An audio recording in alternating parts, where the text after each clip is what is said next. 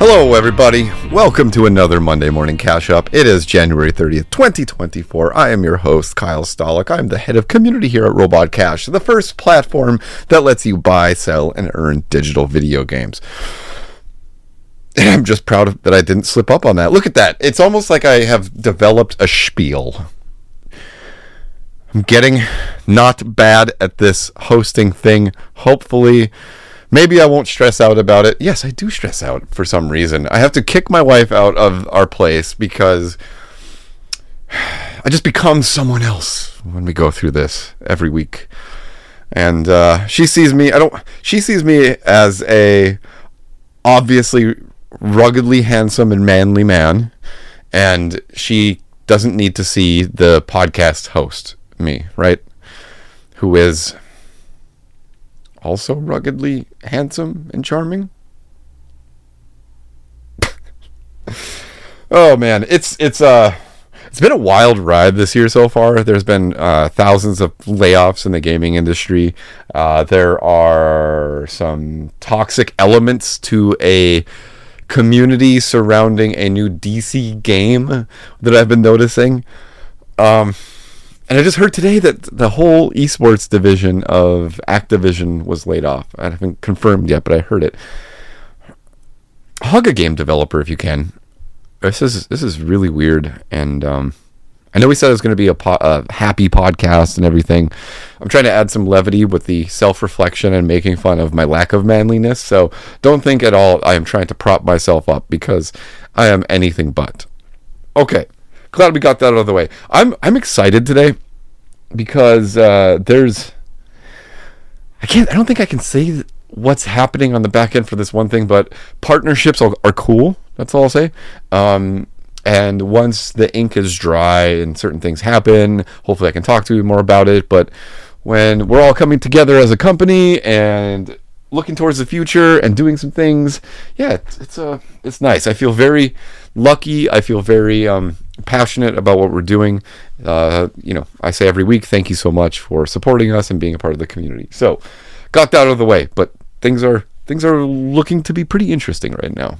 Okay, so the reason why you come, right? You don't care about Robot Cache. This is you clearly maintain listenership because this is the best podcast to give you the latest news in the gaming industry with just a smidge, a smidge of opinion, right? It's like uh, it's it's it's the spice for white people. This would be the spice equivalent of, of salt, right? Like we don't we don't go we don't dare to hit Tapatio, salt and peppers as much as we go. So I'm like salt when it comes to spices. I think is what I'm trying to say. okay, so let's go into some things. Um, we talked about layoffs a little bit, um, but should we? Is the word hero overused? Do we throw it out too much? Because this I think you know what? Given the circumstances, we're going to call this guy a hero. So the headline says Blizzard dev uses company perk to get a decade of WoW time before being laid off. Um, one former Blizzard employee won't have to pay to play World of Warcraft until 2023. Do to do. It says, as spotted by PC Gamer on January 25th, the same day the layoffs at Blizzard happened, former product lead Adam Holisky tweeted that he once realized what was happening and that he was one of the nearly 2,000 people losing their jobs that day. He made sure to quote jump into Keyring and use all the one-year prepaid World of Warcraft subscription codes he had yet to activate. He then scared, uh, shared a screenshot that shows he doesn't have to pay for his World of Warcraft subscription until October 14th, 20, 2033. That's one hell of a parting gift and beats the watch or pizza party, that's for sure. Yep. Good job, man. Uh, I don't think I don't think Microsoft is going to notice in their bottom line that this was deeply affected. So, and I don't think they changed that. It'd be really scummy for people to go in and be like, "Nope, we can't have good things in 2024 deleted." Right? Just let them have it. So that's cool. Uh, have any of you done something similar? If you know that the the shoe is going to drop, that that you're about to leave, have you ever done something like that? Have you walked out with extra pens and pencils from the supply cabinet? Have you stolen the boss's car and said, "I don't know where it is," and then drove it off a bridge? And you made sure there was no fingerprints or no cameras. I haven't done that. I'm just asking you if you have. Um, I'm, I'm trying to get a lot of the bad news out of the way first. Uh, this one, I'm not going to say much about this because I, I can get deeply emotional about it, but it says new Deus Ex game reportedly canceled by that gaming company. And uh, Embracer Group has canceled in development um, Deus Ex at Eidos Montreal. So, yeah, that's that one's heartbreaking. I uh, I got my start on the dev side working at Eidos Montreal and launching Deus Ex. Um, and uh, the wonderful people over there. We've um, interviewed a few people in this podcast before that uh, were ex Eidos Montreal. Just tragic. Uh, they also made the Guardians of the Galaxy game, which is fantastic as well. So lots of people affected. Uh, I think we need Deus Ex as a series to be at the forefront right now. It always held a mirror up to us in very particular ways. If you go down the rabbit hole of things it actually predicted, it's pretty extensive. Um, and uh, the people that worked on it too were very much invested in that mis- mission and invested in building that clear mirror with some, you know, storytelling devices there to make you wonder. Like, for example, there was, you know, they talked about human augmentation and the normal humans versus the Augs. They talked about uh, an AI news character that actually people people didn't know it was AI. So yeah, there's just there's just so much to that brand and that studio. I'm just heartbroken right now. Um, and then there's uh, okay, some good news. I love this one. Chinese grandpa becomes world's oldest video game vlogger. An 88 year old gamer from China earned a Guinness World Record as the oldest video game content creator on the pa- platform. Billy, is that how you say it? Um, it says that. Uh, Yang was awarded awarded the Guinness World Record for being the oldest video game content creator. Um, it was celebrated all over on social media. Uh, it says he encourages young fans to make a schedule that ensures they do not overindulge in gaming, which is really interesting to see because China's really been on that horse lately, or on that.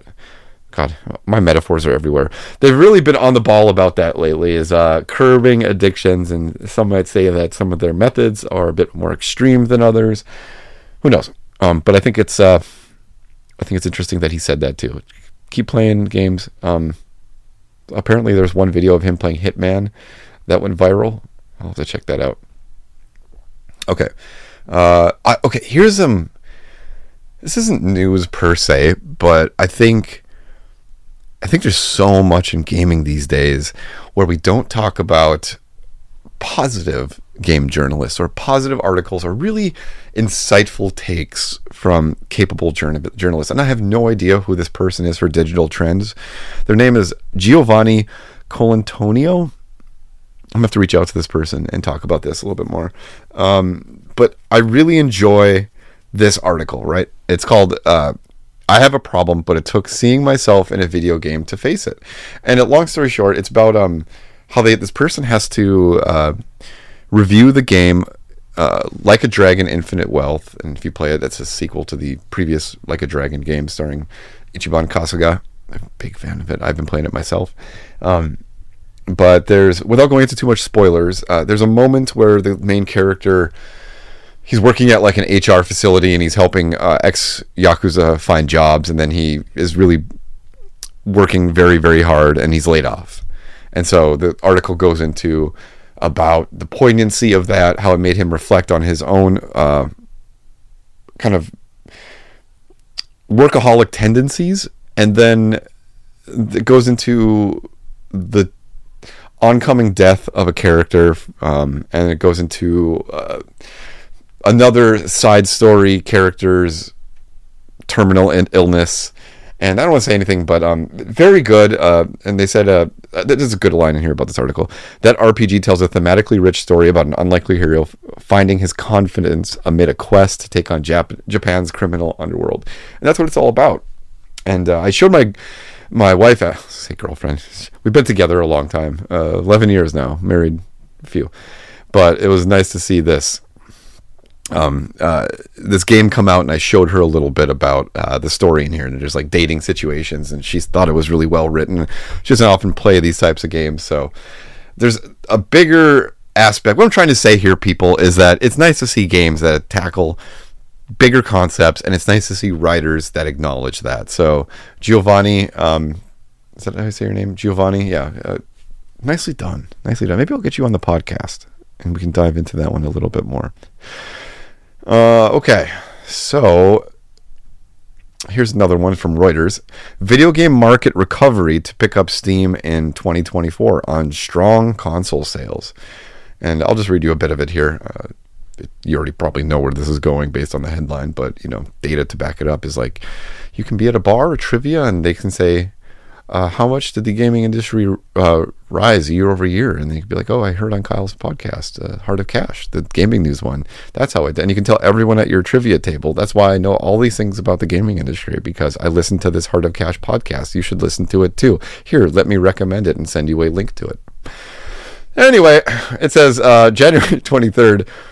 Uh, a recovery. This, yeah, a, few, a week old. Okay, a recovery in the global video game market is expected to pick up pace this year on the back of strong sales of Microsoft's Xbox and Sony's PlayStation 5 consoles, according to research firm Newzoo.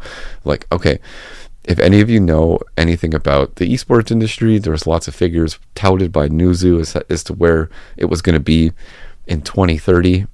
Some predictions were not made well, and the industry is not what Newzoo predicted it would be. But you know what? We'll put that aside right now, and we'll go into this a little bit more.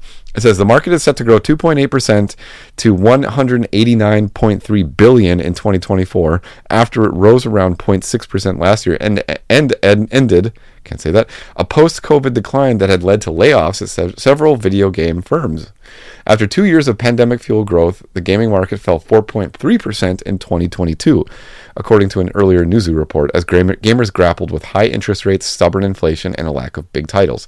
The recovery in 2023 was driven by the release of several big titles, including Star Wars Jedi Survivor, FC 2024, and Hogwarts Legacy. Even though this year's release catalog is expected to be less impressive than 2023's absolutely packed schedule of much anticipated hits, live service games and back catalog sales will drive growth in console sales in 2024. The prediction mirrors the view at Sony, which expects to sell 25 million units of its of PlayStation 5 in the 12 months ending March, thanks to a new slimmer version of the device. Um, yeah, and it goes into talk about like live service games driving tons of revenue. Uh, we know that Palworld has sold what nine million copies at this point, ten million copies, and it's still rising. so, a lot of interesting data that's coming out of the gaming industry. And it's nice to see the ebb and flow. So hopefully these numbers still chart up, and hopefully more people have more money to spend on video games. Right? Uh, I saw a report that excuse me here. I woke up with a another sore throat, and after being sick for two weeks, I just I can't do this again, man. I can't I can't do this again. it sucks.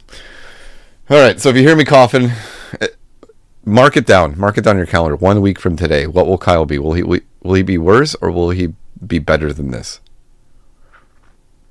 I don't know. Anyway, what was I saying? But the uh, it's it's nice to see the industry uh, recovering after some layoffs. Hopefully, that we look to this year and that people have more money to spend on the games that they want to play uh, and have to spend less money on um, groceries and essentials. I did see a report, like I was saying, that uh, the prices of of expensive goods like TVs and sofas and things like that are down, while prices for small things, and I think uh, our president uh, made a reference to Snickers bars and how those prices are going up. So it's a really bizarre inflation, greedflation, call it what you will, um, but it's it's happening, and so yeah, I just want I just want everybody to have all the money to spend on all the games that they want because there is so many beautiful creators doing wonderful things every single day in this gaming industry. And wouldn't it be lovely if we could just all play games all day every day and still be uh, constructive uh, contributing members of society? How could we make that happen influencer pro gamer. I, I don't know. It's not for everybody though, right? Okay, so I thought this was a funny article. Uh, this one's from Digital Trends as well, from John Martindale.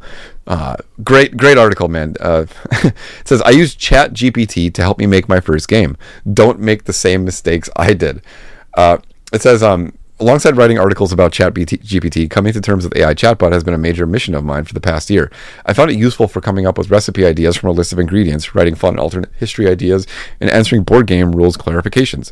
But I wanted to see if I, if it could do something more impressive, teach me how to make a game. and it goes into it and says like basically, uh, not really. Um, here, uh, me, I'll just read you some snippets from it. It says most good advice I've read from experienced developers was to just make another tutorial game, and then another, and then another, and keep going until I was versed in the engine enough to understand it, and only then I could tackle my own game. That's not uh, dissimilar to how uh, I tackle a fighting game. I'm playing a lot of Tekken right now, and I don't jump into ranked or a lot of matches until I feel like all the movements of the character are secondary nature to me, and I I imagine the approach is the same thing. If you understand how the basic functions work of programming, I'm not a programmer, I'm just assuming here, you can interpret it as you go along better, right?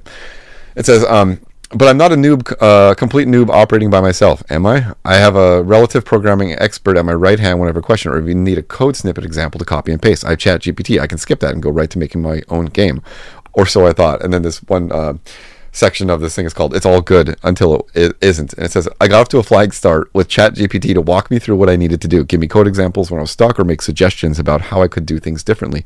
I made swift progress. Within a few hours, I had a bare bones prototype of the game. So I asked ChatGPT how I could expand the game to make it bigger, longer, more fun. It turned out that the prototype I had made was completely bespoke, with zero capability for expansion without retooling everything.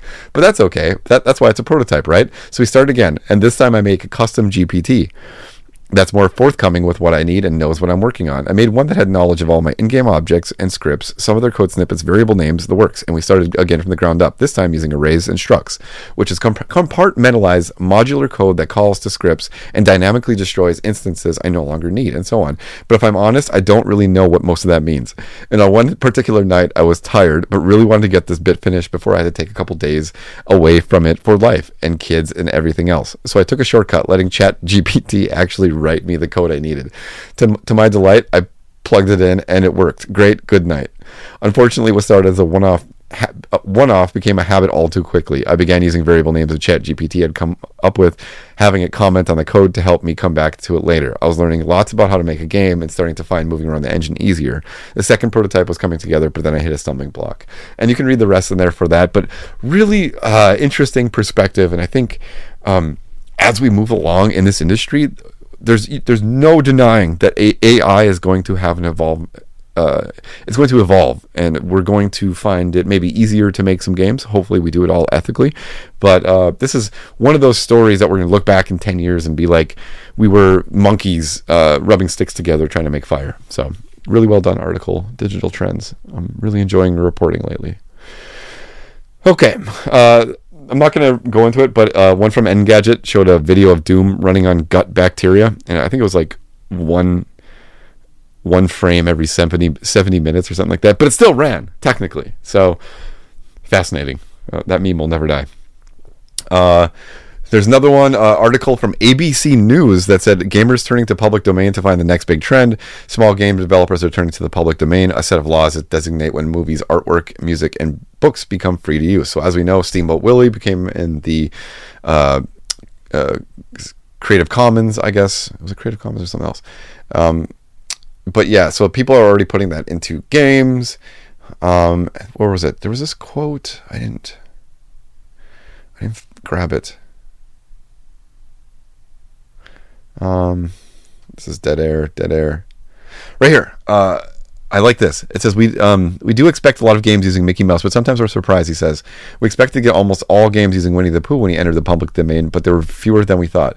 Already, Mickey has appeared in one of the Game Jam submissions, but there's also more obscure works like Author Tycoon, a game where players are tasked with selling books and short stories from 1928. There's also quote in Old Arizona, a tabletop game based on a movie from that year. Um, and this is what I uh, this is why I want to share this because this is my point of view as well. It says, "quote We all love that when someone finds an obscure, really out there work." Uh, end quote. Uh, says Beeden. Quote, you can go to the Internet Archive or somewhere like that and search for works published in 1928 and find like scientific studies and municipal journals of sewage design. And you never know, one of those might yield some really interesting diagram or some really interesting something that you can use to make a game. Um, in fact, Lubin says they even have a category uh, dedicated to the super obscure. So this is for like a game jam and stuff like that. But uh, I love that. I, am astounded by the creativity that comes out in this industry every single day. Um, I tell friends if you're ever finding it hard to go on, and this is going to get really serious for a second. If you're really having a bad day and wondering why you should get out of bed, remember there are people creating beautiful, wonderful things every day, and it ha- and whether it's a song, a poem, a movie, a game, a TV show, just even an interview with something, it has the power to change your entire perspective and make you feel differently each day. And so, with that in mind, make sure what you are putting out there inspires that if you can. Minimize toxicity, be a part of the change, be a part of a better world. Um, make a game, make a song, write a poem. It Doesn't have to be good. Just make something and put it out there, and keep doing that. And think good things will happen. I guarantee it. Okay, enough of the cheesy. All right, Kyle, shut up. Shut up. No one cares about your positivity. Quiet. And then um, here's here's a here's a tricky one I want to go into. I want to leave you with a thought provoking article. It says drawing on video games, educators land on unlikely idea, playful assessment. Um, there's lots of books on play and how play is integral to us, uh, our development um, at every level, especially childhood. You can research that. You can go into it a bit more. Um, Anyway, I'm going to read a, a, bit of this article. This is from the 74million.org. I don't know about this site. I just thought this was an interesting article. It says uh, by Greg Toppo. Uh, anyone who has played video games know that they do one thing well keep score. At any given moment, players know what level they're on, how many points or kills or badges they've earned, and how far they must go to win. Oh, and they're fun. Uh, that sophistication, a bit of fun, may soon be coming to school assessments. Edu- educators and developers are increasingly looking to the digital world of games and simulations to make tests more stealthy, playful, and they hope useful. In the process, the new assessments may also push schools to become more creative. The idea is can assessment be more embedded? Um, I'm going to go into right here. In November, NWEA, which publishes the widely used map growth tests, unveiled a 3D digital assessment on the popular Roblox gaming platform that tests how well middle schoolers have learned Newton's second law of motion. All right. The game, called Distance Dash, requires two students to work together to launch vehicles of different sizes and payloads. The goal get both to finish the line in perfect sync. Students pick a skateboard, a bike, a grocery cart, or an automobile, load it each with different items, then collaboratively, collaboratively fine tune the forces placed on them. The whole time, the game covertly measures several objectives, including whether students understand the principles of acceleration and how to apply optimal force. Tyler Matta, NWEA's Vice President of Learning Sciences Engineering, said the assessment grew out of the next generation science standards, which requires which requires students to analyze and interpret data and understand patterns. He said helping design uh, it was a stretch for NWEA ta- test makers who hadn't previously worked with game designers. We got to see what goes into building educational games, which is all very novel for us. We learned a ton. And then it says um, they're trying to you know develop more educational games. So, how do you feel about that? How do you feel about Roblox in the educational uh, sphere, the space? Uh, would you rather it be uh, a no, uh, non-Roblox game, game specifically dealt or made for the classroom? You know, is it okay for separate worlds in Roblox to be designed for this? Uh, how do you feel about? Uh, would you want to be a part of that? I'm, I'm guessing the listenership here is not made of people 13 and younger. And if it is, you're not supposed to be listening. Um, but would you want to grow up with games in the classroom like that? I know the easy answer is yes. Like, but really, do you think you would have gotten um, a good education, a better education, a worse education? Uh, is this something that you would let your kids or future kids engage with? Is it all a depends and how effective it is? Would you go through it much more? Or would you just sell, send your kids to school and just let them fend for themselves? And let them be wild. I don't know. It's it's interesting. I think there's always a lot of success that comes from the push pull, right? Right, Kyle. Exactly. This is only about your opinion. That's what anybody cares about. You certainly do. Okay, so um, that's it for the podcast. Uh, hopefully Man, I, I, know I keep talking about the interviews. Uh, we released a Josh Barnett one. If you've been listening to this, you can you know I've mentioned that a few times. Uh, we got a bunch more scheduled. Uh, we're just waiting for some things to happen over here so that we can do a full court press on all of the marketing things and all of the redacted. So, thanks for sticking with us as us as always. I am Kyle Stolick, your head of community here at Robot Cache, and thank you so much for listening. I'll see you next week. Bye bye.